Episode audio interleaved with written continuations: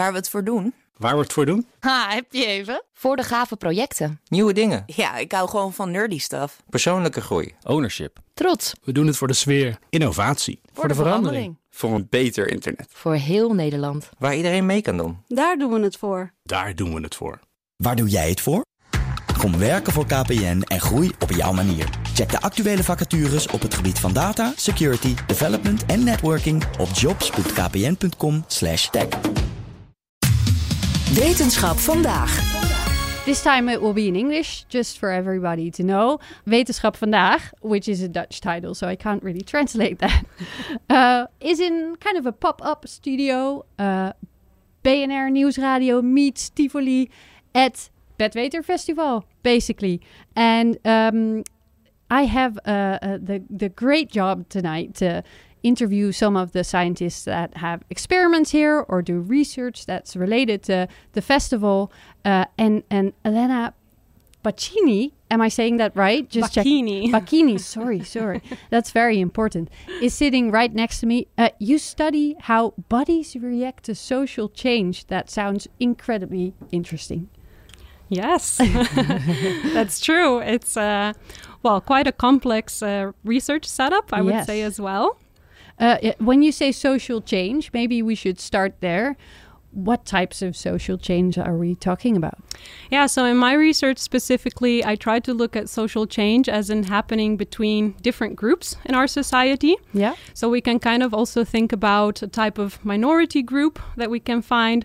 For example, thinking about ethnic minorities or uh, women uh, compared to men. So we are really investigating things like um, gender equality or racial equality. So really these kind of changes that are happening in our society where, for example, we are trying to achieve more and more equality also for minority groups. Yeah, and so something changes in, in how we talk about these groups or treat these groups. But this is all happening in, in the mind, but you look at stuff in the body. So what, what do you look at? What do you measure? Yeah, so we actually do also a combination, right? We try to look at what people tell us, right? So also in terms of their emotions, their attitudes, kind of what they're feeling like in the moment. Yeah. But of course, the very difficult part is to also inspect on a deeper level what is going on. So it's all connected, of course, to our body and how we are responding to, insta- for instance, to stress, right? So whether we are seeing a situation, for instance, as a threat maybe or as a challenge, right? Is it something we can cope with, this type of change that is happening in society? Or is it something that is maybe a bit confusing and therefore maybe a little bit threatening, a little bit stressful for us to deal with? And this might be things that are not even conscious. Like we could say we're feeling okay, but maybe the body tells a different story. Exactly. And the idea is also that uh, these kind of responses that we measure through the body are actually happening really quickly, right? So a lot of times there are very automatic responses. Sometimes we may be conscious about them, sometimes not. But they happen so quickly that it's actually really hard to measure them as they're happening. So if we are letting people, for example, engage in a discussion, think about a certain topic, think about how society is changing even, then we can also at the same time simultaneously see how their body is responding. Do these two different things uh, differ from each other when you look at cases like this? Do you see a lot of people saying, yeah, no, I feel great about this, but their body tells a different story? Yeah, so sometimes that can also be the case. So we do try to connect the two things together. And for example, in a previous research project of mine, uh, we looked at a basic difference between uh, how people uh, see society as changing, so group relationships also interacting and more changes happening versus a more stable kind of pattern in society where maybe inequality is still happening. And actually, we see that a lot of people are very happy about change, so how this is happening and that group relationships are indeed improving. But actually the difference there is that in their body, it seems like they are not really that engaged when they have to then talk about their own role, their own aim in this type of changing society. So, so if we have to take part in the in the changes, then we find it very hard. Yes. Our animal side likes everything to just stay the same, maybe. Yes, and actually, I mean, it's also really different when one thinks about their own role and aim, right? So even though society is changing, to actually take action, so really respond in your body and be ready to actually do something about it, that seems to be a little bit of a different story. Yeah, now this is very interesting to look at. Uh, do you also hope to achieve something by doing this, these types of experiments? Yeah, so I think the broader goal really of this type of research is kind of to bring people together, right? So the idea is that also sometimes we have these kind of stereotypes about other people and about how maybe unwilling they might be to actually take part in change. Uh, or perhaps uh, that they might be a bit uh, standing off from this type of interaction. Uh, but if no matter the kind of stance or their, um, for instance, political orientation, if we can actually engage people in a dialogue and show them that uh, it can be useful to talk to other people, even though they might think differently from you, um, that would kind of be the, the broader goal of this research. And how can the, the bodily functions help with this? Is that something people should be more aware of, or maybe not at all?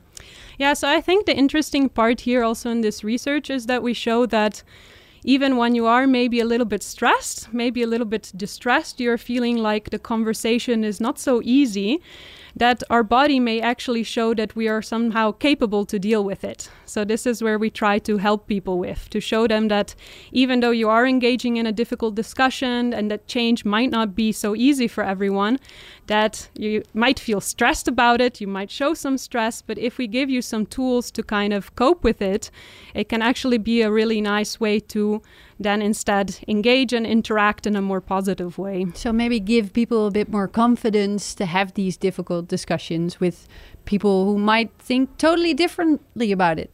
Yes, and for instance, even telling them, right, that the main thing is to just be open to the discussion, right? So even though someone is having a different opinion than you, uh, even though it might feel not so uh, positive, right? That actually talking to each other, that's a way to kind of open up the stereotypes that we might start out with.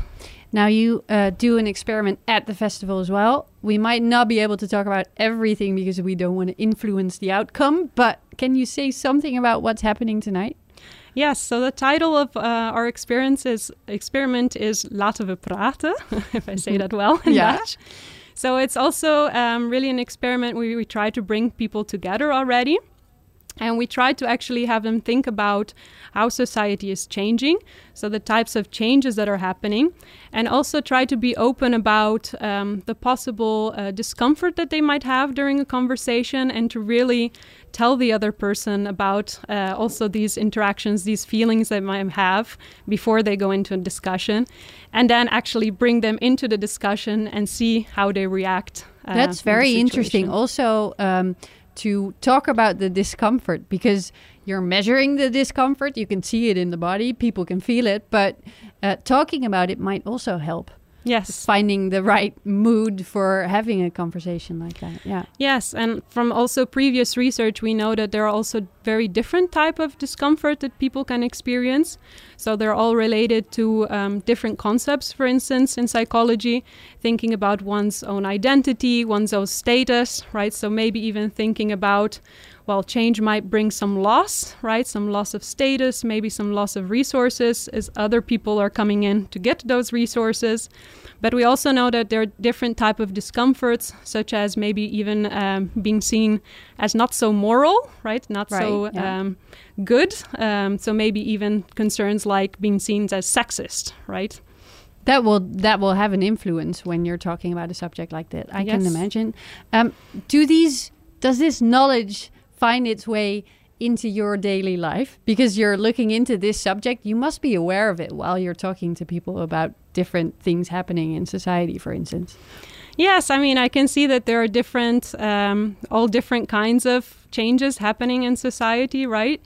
Um, and I think the thing that um, is often difficult is to really talk about these things.